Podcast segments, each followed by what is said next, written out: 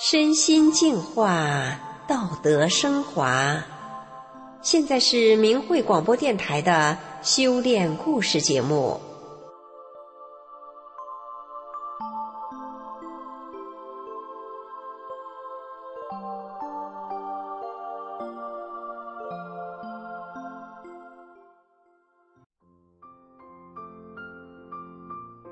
听众朋友，今天要跟您说个女汉子的故事。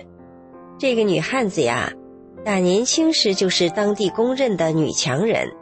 在人民公社的年代，她当起妇女队的队长，200斤一袋的土豆扛起来就走，让当时许多年轻力壮的男人都自叹不如。这位女汉子有着什么样的故事呢？让我们一起来听听。我的母亲是个十足的女汉子，她心地善良，性格却很暴烈。年轻的时候，母亲曾经一盆盆的吐血，吐完了血，她该干活还干活，也没当回事。因为当时我们都还小，又住在山沟里，没有去县城看病的条件，母亲竟然就这样熬过了4、5年。她就相信一句话，阎王要你3更死，你别想活到5更天。后来母亲的腋窝长了个肿瘤，其实就是得了癌症，但老天真不绝她呀。当时地方有个人称孟二先生的大夫，他医术很高明，就是脾气古怪，一般人他都瞧不起，他也不随便给人看病。但是孟二先生对我母亲却是另眼看待。因为孟二先生家有6个儿子，加上他们夫妻俩，一家8口人，每个月光吃供应的粮食实在不够糊口。我母亲因为特别能干，自己开垦了很多荒地，自家种的粮食都吃不完，她便把2本上的供应粮食都送给了孟二先生一家。对于我母亲的雪中送炭，孟二先生感激不尽。于是他把我母亲当成了自己的妹妹看待，还使出了看家的本领来给我母亲看病。他用火针灸，真把那肿瘤给扎死了。他还爱屋及乌，我母亲的小姨子的癌症，医院治不好，也被孟二先生治好了。孟二先生可不只会治病啊，他还有算卦、看风水、画符、给人驱邪等等本事。村里哪家的小孩吓到了，只要他写张符压在枕头下面，隔天那孩子就欢蹦乱跳了。有如半仙一般的孟二先生曾经给我母亲泄露了点天机。他说，末法末世的时代要到了，人间将会发生大事，好人会被关进监狱里，坏人当道，人间会有大灾大难发生，还会有大瘟疫横行。在历经种种苦难之后，好人会留下，坏人则将被淘汰。1982年，我家从山沟里出来，搬进了县城。1990年，孟二先生还曾经来城里探望过母亲。在那之后不久，他就过世了。母亲一直都对孟二先生的预言深信不疑。1992年起，法轮大法红传中国，接下来几年，母亲也见证了孟二先生所说的一切。我们姐妹4人，有3个人走入了大法修炼。自从我们姐妹修炼大法后，母亲的性格也有了很大的变化。她不再为料理3餐而杀生，性格也变得温和，连小动物的生命都知道爱护了。1999年7月20日，这个让无数善良中国人心碎的日子，从这天起，中共开始迫害法轮大法，而我的父母再也没有过上安生的日子。那天，我家和往常一样，父母和3、5邻居坐在一起，边看电视边聊天。因为父母都好客，邻居都爱上我家玩。母亲也总是大方地给邻居们准备茶水和香烟。我家也自然成了当地邻居聚在一块谈天说地的地方了。那年的7月20日那天，大家正闲聊着，电视里突然就播出了污蔑法轮大法、丑化大法师父的内容。一群人还没来得及反应，我母亲一个箭步上去，二话不说关了电视，嘴里还说着：“谁听他狗放屁，全是骗人的谎话。”2001年，电视新闻又连着播放天安门自焚，母亲也是马上关掉电视。父亲很生气，对母亲抱怨说：“新闻连播放的还会有错吗？你为什么不让看？”母亲毫不示弱地说了：“咱们市里练法轮功的有几千人，咱家跟前儿也有好几十人，你们谁听说有自焚的？这分明是共产党嫁祸法轮功的手段，你也信？”父亲听了哑口无言，一众的邻居则是纷纷点头，很认可母亲的见解。母亲一身正气，她虽然没有修炼大法，在铺天盖地的谎言面前，他不仅清醒明白，还勇敢地说出了大实话。母亲后来对我说：“孟二先生的话我一直记得呢，他说的人间大事，不正是现在吗？好人进监狱，坏人当道，真的发生了。”他还说：“有一次，咱俩在小屋里唠嗑，我看见你头上有个大光圈，我没敢告诉你，怕你一高兴就没了。我心里想啊，这法轮功太厉害了，能把个凡人变出光圈来。”母亲又很遗憾地说：“可惜你妈我没上过学，不认字，是个睁眼瞎呀，不然我也会练法轮功的。但我不学，我也信大法，信大法师父。”在中共到处抓大法修炼者，肆意搜刮大法书籍焚毁的时候，他还给我讲了他保护大法书的经过。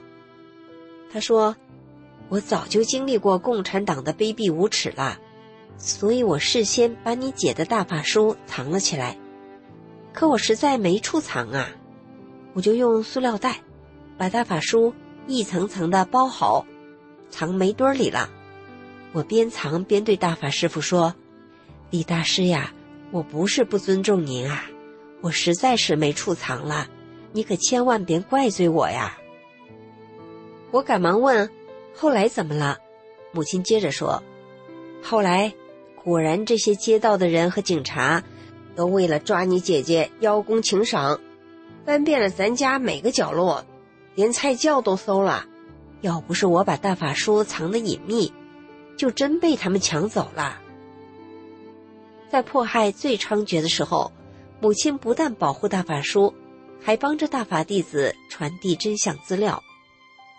有一个时期，我的两个姐姐同时被当地警察绑架，一个姐夫被非法判刑了5年，而我则是去北京上访之后被迫流离失所。我家成了当地茶余饭后的话题，我父母也顶着一般人难以想象的压力，饱受精神折磨。这种种的折磨都没能动摇母亲坚信大法的心。母亲原本不太出门，那时她却特意去人多的地方溜达，和人聊天聊到迫害法轮功，她就告诉人家：“虽然我的孩子们进监狱了，我照样腰板挺得溜直走路。我的孩子不是因为偷盗进去的，是因为做好人被抓的，我为他们感到骄傲。”母亲正大光明的态度也影响了大家。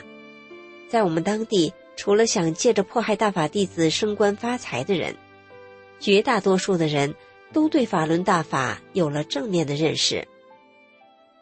有一年，有个母亲要好的老乡构陷了我的姐夫，害姐夫被警察绑架，还被非法判刑了。人家都指责这个老乡，说他不看别的也得看我母亲的面啊，乡里乡亲一起闯关东来的，人家孩子也没犯法，都是政治迫害，怎能做出这缺德事啊？在众人的责难下，那老乡羞愧难当，没多久就得了重病，花了不少钱才治好。后来这人多次在我母亲面前痛哭流涕，说自己是一时鬼迷心窍了，以为举报法轮功能给钱，没想到不但没得到钱，还得了重病，丢了名声。母亲见老乡实在可怜，最终原谅了他。我的姥爷活到54岁，算卦的说母亲也会活到54岁。然而母亲一生善良，从年轻时就爱帮助别人，也愿意把自己的利益让给需要的人。70年代家家都穷，母亲竟然还能帮人家操办婚礼。她无私地把自己的锅碗瓢盆分给人家一份，那新娘子都感激地说了：“嫂子，你比我母亲婆婆对我还好，真不知怎么报答。”像这样的事情，母亲是经常做的。或许也因为如此，她一直得到上天的保佑。在她的晚年，她还是守住善良，一直相信大法，也堂堂正正地唾弃中共的迫害。用母亲自己的话说，她得了福报，生命被延长了24年，而且每每遇到危险，总能逢凶化吉。有一次，母亲骑着3轮车，经过了一个偏僻的地方，突然她感觉有个人从车子后面把她的车给掀翻了，母亲的脸一下子重重地摔在水泥地上，她满脸是血，慢慢地爬了起来，想看看是谁干的，周围却静悄悄的，没有半个人。母亲心想，大概是这地方不干净，她见鬼了，接着便弯腰想用地上水坑的水把脸洗干净。这个时候却迎面而来一个小伙子，一见母亲就说：“老大娘，怎么满脸都是血啊？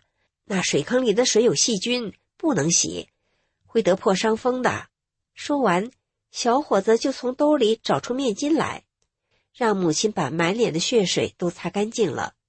就这样，也没去医院处置，母亲的脸不久就痊愈了。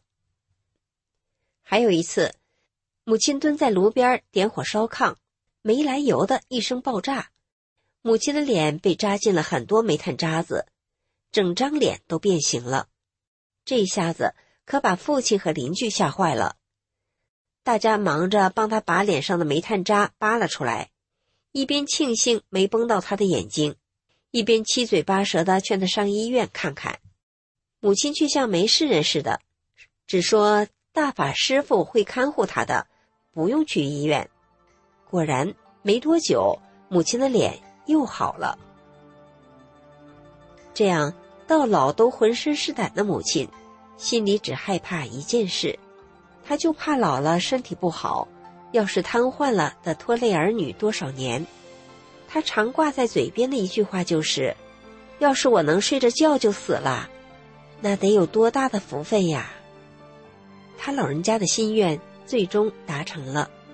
78岁那年，母亲在睡梦中离世。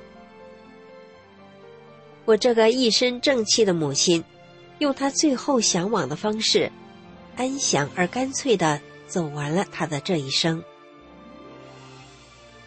听众朋友，这位老母亲虽然没能见到孟二先生最后的预言，没能亲眼看到好人留下，坏人被淘汰，但他的一生在大是大非面前明明白白，面对高压还能勇敢地守护着善良，抵制邪恶。您说这是不是他改变了命运的原因呢？今天的故事就说到这里了，谢谢您的收听，我们下次空中再见。